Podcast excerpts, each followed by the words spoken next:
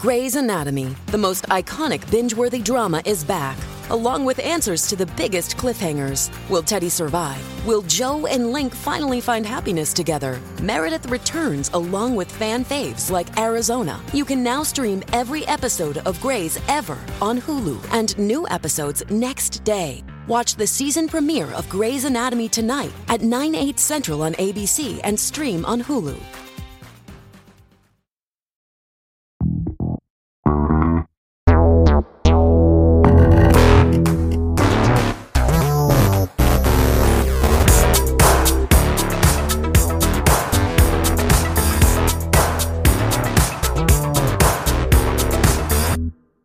La puntata di oggi comincia con le impressioni eh, di Marco, perché è lui che l'ha giocato, su un uh, nuovo titolo Nintendo che arriverà sul mercato il prossimo 22 di marzo. Stiamo parlando di Princess Peach Showtime, gioco che metterà appunto al centro della scena, e vedremo proprio letteralmente la principessa Peach, che si sceglie una collocazione eh, un pochino delicata. Battagliera. Da, battagliera, dal momento che arriva lo stesso giorno appunto di Dragon's Dogma 2 e Rise of the Ronin.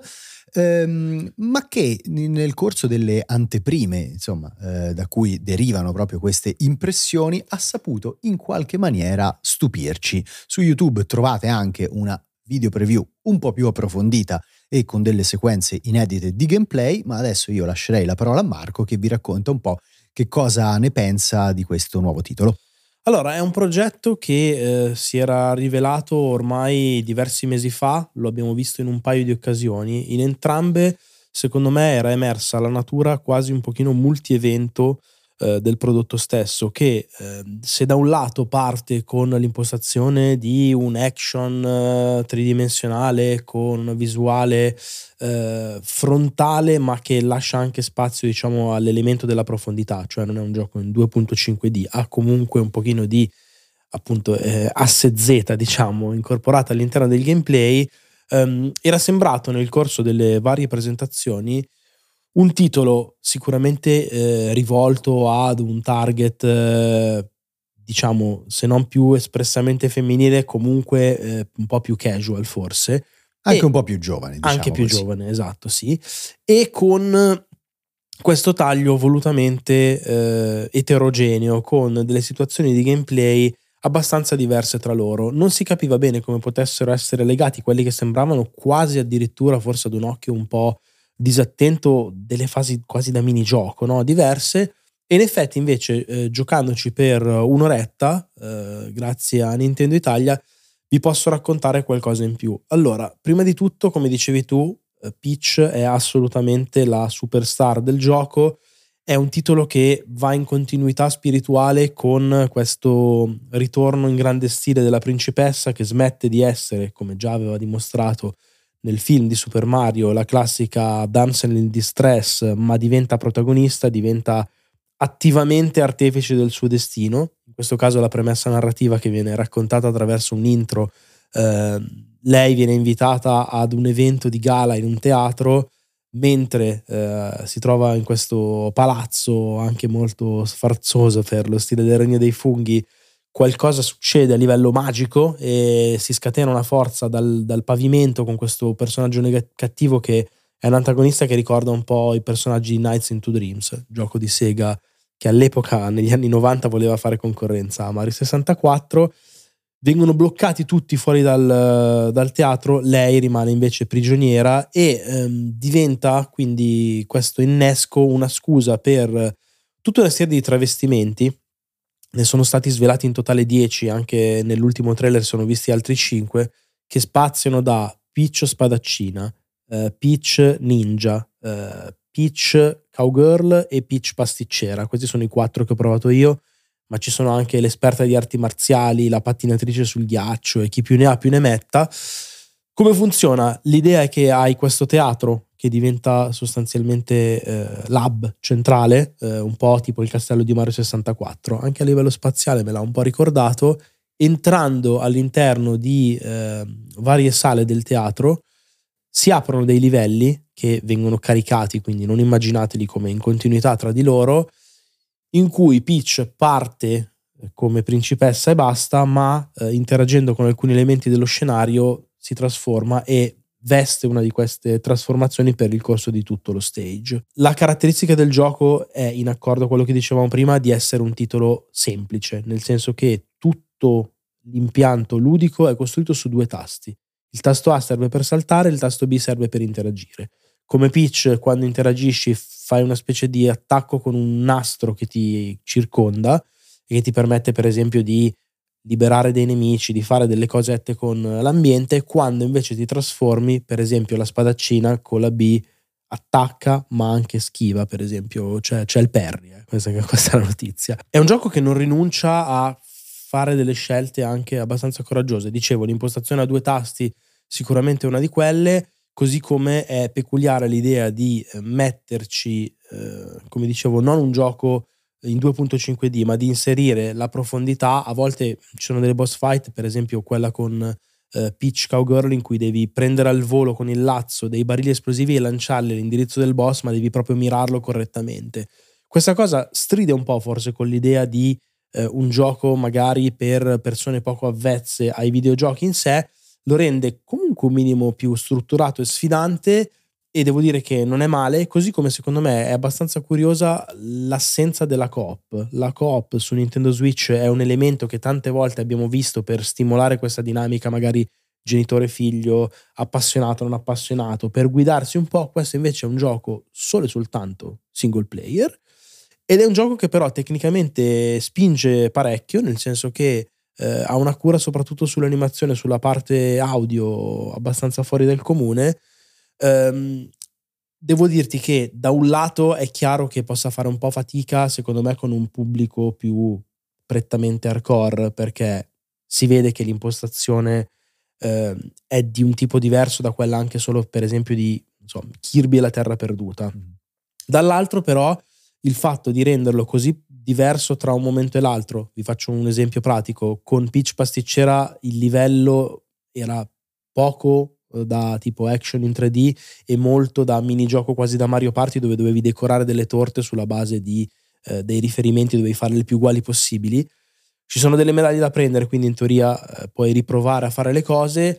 Eh, lo rende secondo me piacevolmente diverso dal resto, ma anche comunque strutturato, nel senso che non sembra quel cumulo di minigiochi un po' buttati lì che forse a un occhio più critico poteva apparire, al contrario, ripeto, si vede che dietro è un gioco a cui Nintendo comunque tiene, che arriva sul finire del ciclo di vita di Nintendo Switch, ma con l'intenzione forse di, ripeto, dare una centralità nuova al personaggio e volendo di parlare a un pubblico un po' diverso dal solito. Diciamo che insomma anche solo per la diversità insomma, di queste attività uno può essere spinto anche solo dalla curiosità di capire che Come cosa funziona. succede dopo, eh, come questi piccoli gameplay legati ai costumi si evolveranno nell'avanzare della storia. E diciamo che comunque Nintendo mantiene eh, viva sia la tradizione di questi adventure un po' eh, basati sull'esplorazione, sul senso di scoperta, così quando me lo racconti mi viene da immaginare una versione semplificata di Luigi's Mansion in cui diciamo in ogni stanza può succedere qualcosa di un po' diverso e le interazioni cambiano e si alterano per eh, rendere appunto sempre curioso questo viaggio. Guarda, ci sono dei punti di contatto sicuramente con Luigi's Mansion perché comunque anche l'inquadratura è simile a questo senso di 3D molto mm. prospettico eh, e molto incentrato su un'idea, eh, quella del teatro che appunto eh, diventa il luogo in cui avviene tutto, che però è anche la chiave con cui vengono presentati i livelli. Peach è palesemente sulla scena, cioè c'è l'occhio di bue che ti segue. Sì, sì. Ci sono dei travestimenti che lei attua, mm, per esempio a un certo punto molto carino, c'è una fase stealth nella fase in cui sei Peach Ninja, passi nell'erba e lei prende in mano due elementi di scena che sono due ciuffi d'erba fatti di legno se li mette vicino alla faccia e i nemici non ti vedono, cioè okay. proprio della, cioè, una rappresentazione teatrale. Oppure è anche carino il fatto che sulla parte bassa dello schermo si veda il palcoscenico, cioè capisci che al di là c'è un audience che ti sta guardando. Questa cosa anche a livello visivo dà il là a degli esperimenti proprio scenografici molto potenti. Mi ha ricordato in questo tanto un gioco che sappiamo adorare tutti e due, che era Puppeteer, quel eh, platform 3D eh, pubblicato verso la fine del ciclo di vita di PlayStation, eh, opera di Japan Studio. Eh, PlayStation 3. PlayStation 3, sì, sì, assolutamente. E ehm, questa cosa sicuramente gli dà un carattere anche, eh, diciamo, particolare proprio a, questa, a questo nuovo, nuovo corso della, della principessa. Eh, ripeto, è un titolo secondo me da scoprire, forse anzi sicuramente più indirizzato a un pubblico magari meno hardcore rispetto a quello di, di altri giochi della grande N, che però può assolutamente dire il suo e se vuoi anche a livello un po' diciamo concettuale può essere bello che finalmente Peach dopo tutta una serie di momenti in cui era stata messa in panchina o considerata un personaggio a malapena alternativo c'era stata se ti ricordi quella parentesi su Nintendo DS sì. con eh, un gioco di Peach a scorrimento 2D Qua diventa effettivamente lei, cioè il, il centro della scena, proprio in maniera letterale, e immagino anche per, per esempio, magari una nuova generazione di videogiocatrici quanto questo possa diventare un, un volano potente per eh, comunque coinvolgere delle persone nuove. Ecco.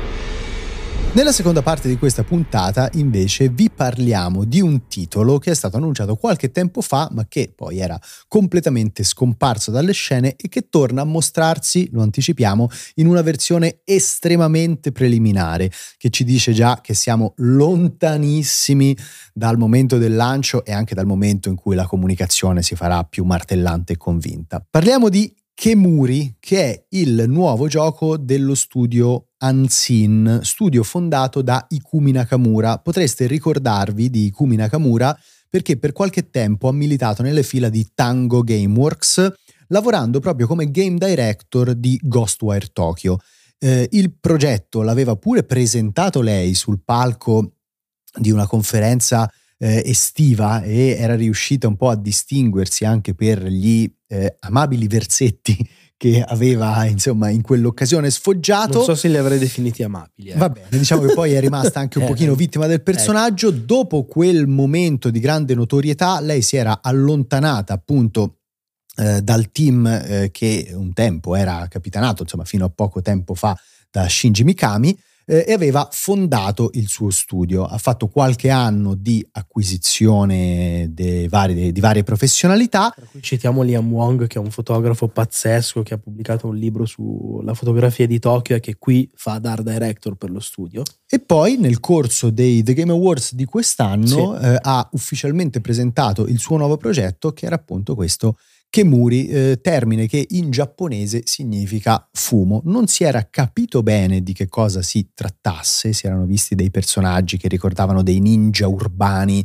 in una città comunque infestata da creature che invece erano riconducibili al folklore classico giapponese con un video di oltre 7 minuti, fra l'altro montato benissimo. Adesso, insomma, eh, la Nakamura e il suo team ci hanno presentato eh, alcune caratteristiche del prodotto direi di partire dal genere di riferimento, perché qui forse c'è già Così eh, facciamo primo... perdere interesse qualcuno e qualcuno stacca adesso C'è la puntata. Il primo elemento divisivo, diciamo così, perché Kemuri sarà un gioco online cooperativo PvE. Sì, diciamo che questa suggestione qua secondo me l'avevamo avvertita anche ai TGI, io mi ricordo mentre li commentavamo da PLB World, si era detto secondo me sta roba qui è online, perché in quel trailer eh, tutto in computer grafica è assolutamente spettacolare, avevano puntato molto sull'estetica, tra l'altro un'estetica secondo me curiosamente sovrapponibile, seppure poi diversa a livello espressivo a quel gioco di London Studios che è uno dei game as a service che dovrà pubblicare presto o tardi PlayStation. Là l'ambientazione era più occidentale e Londra, qui è molto intrisa di eh, Giappone e di Tokyo però se ci ho visto dei punti di contatto sì. anche nel fatto di voler essere molto colorato, di avere dei mostri da, giganti da combattere in giro per la città, eccetera. La novità è stata, secondo me, fra anche solo che oggi stiamo parlando di Kemuri, nel senso Vero. che si era intuito lo scorso dicembre che il progetto fosse ancora eh, molto molto indietro, non credevo che ne mh, tornassero a parlare così presto. Non solo, hanno parlato presto e hanno utilizzato all'interno di questo video anche delle sequenze Bravo, sì, sì, di gameplay, chiamiamolo così, perché quello è, cioè delle sequenze eh, ev- evidentemente, insomma, di video tratti dal, Guarda, dal motore? Fra dei prototipi. Dei prototipi, cioè, perché erano dei sì. prototipi di animazione, di interazione con i livelli, di combattimento. Cioè, c'erano dei momenti in cui si vedevano i classici modelli grigi Eh. eh, nelle scene limbo, con addirittura ho visto dei passaggi con il rigging dei nemici, con eh, il controllo del Sì, rig sul, sul personaggio. Diciamo in generale degli spezzoni che di solito non vengono mai utilizzati in comunicazione. No. Guarda, qualcosa di simile forse l'aveva fatto il remake di Dead Space che aveva cominciato a comunicare molto sì, è anticipatamente e aveva fatto vedere tanto dietro le quinte, però in generale l'utilizzo di questo tipo di materiale è abbastanza anomalo.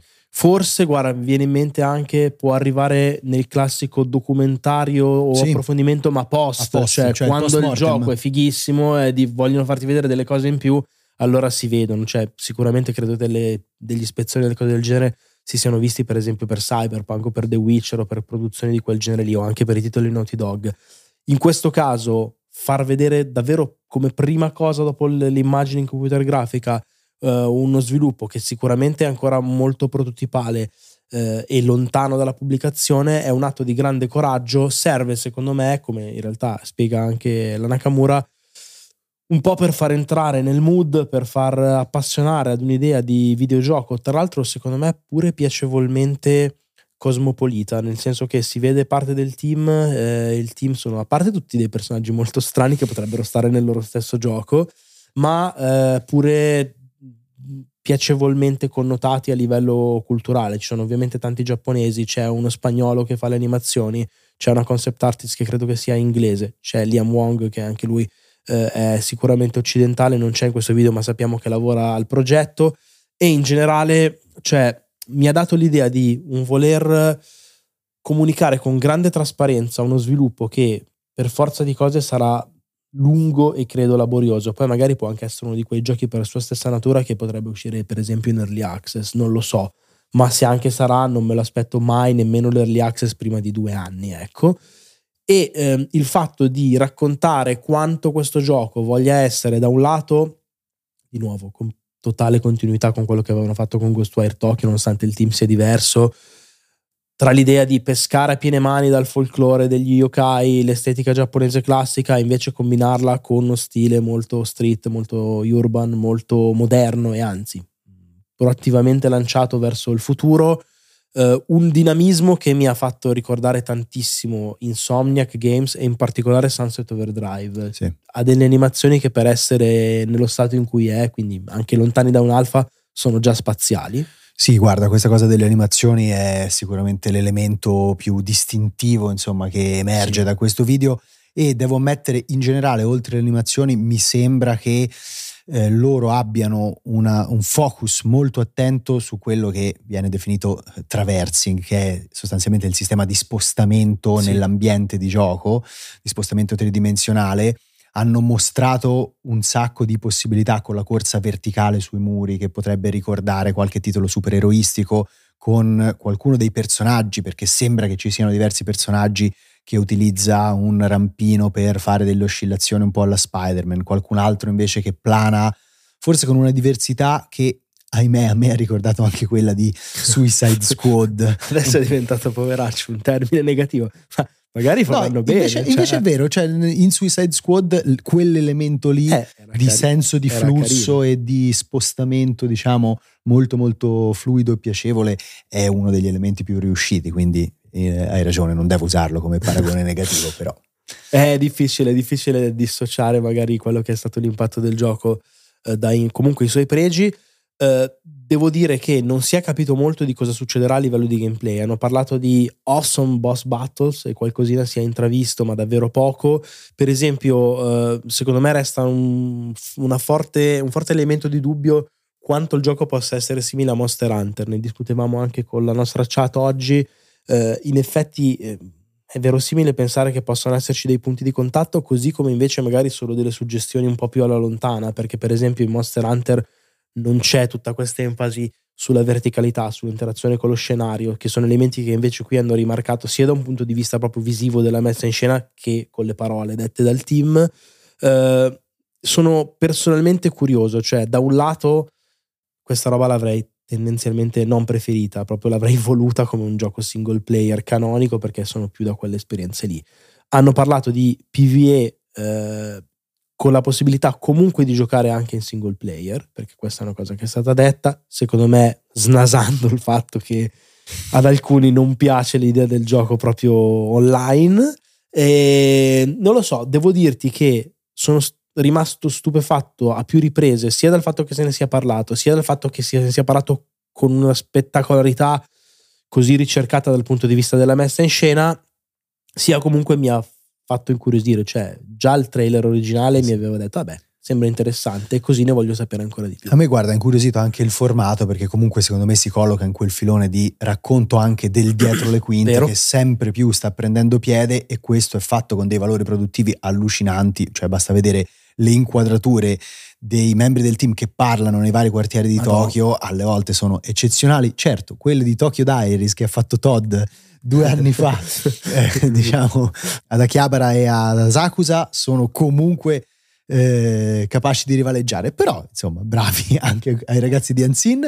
Eh, fra l'altro, alla fine di questa, eh, diciamo, di, di, questo video c'è scritto un to be continued che sì. dimostra il fatto che vogliono continuare su questa strada per, quello, per quanto riguarda la comunicazione, probabilmente prima poi di approdare con un trailer fatto e finito, magari un combat trailer o uno story trailer. Guarda, loro dicono adesso ci prendiamo del tempo per metterci a lavorare più approfonditamente al gioco, questo spaccato serviva per eh, gasarvi un po', farvi capire dove stiamo andando e cominciare a farvi fare delle domande. Secondo me è una comunicazione anche consapevole del fatto che comunque innescare un po' la chiacchiera, magari con eh, l'animazione giusta, eh, che può diventare virale, qualcosa, eccetera, eccetera, è comunque fa tu, tutto fa brodo, è un modo di far parlare del gioco. Ripeto, non ce lo aspettiamo presto, però quel che si è visto sicuramente è promettente. Grazie per averci seguiti anche in questa puntata di Gong. Torneremo domani probabilmente con le novità del Nintendo Direct, perché nel frattempo è stato annunciato anche un partner showcase per la giornata di domani. Saranno 20 minuti, non si vedranno quindi, insomma, a giudicare dal nome i titoli first party di Nintendo, ma sapremo qualcosa di più invece di altre pubblicazioni, probabilmente anche quali saranno eh, i giochi che Microsoft pubblicherà su Switch, almeno uno credo che troverà posto, quindi continuate a seguirci per quelle novità. Ciao!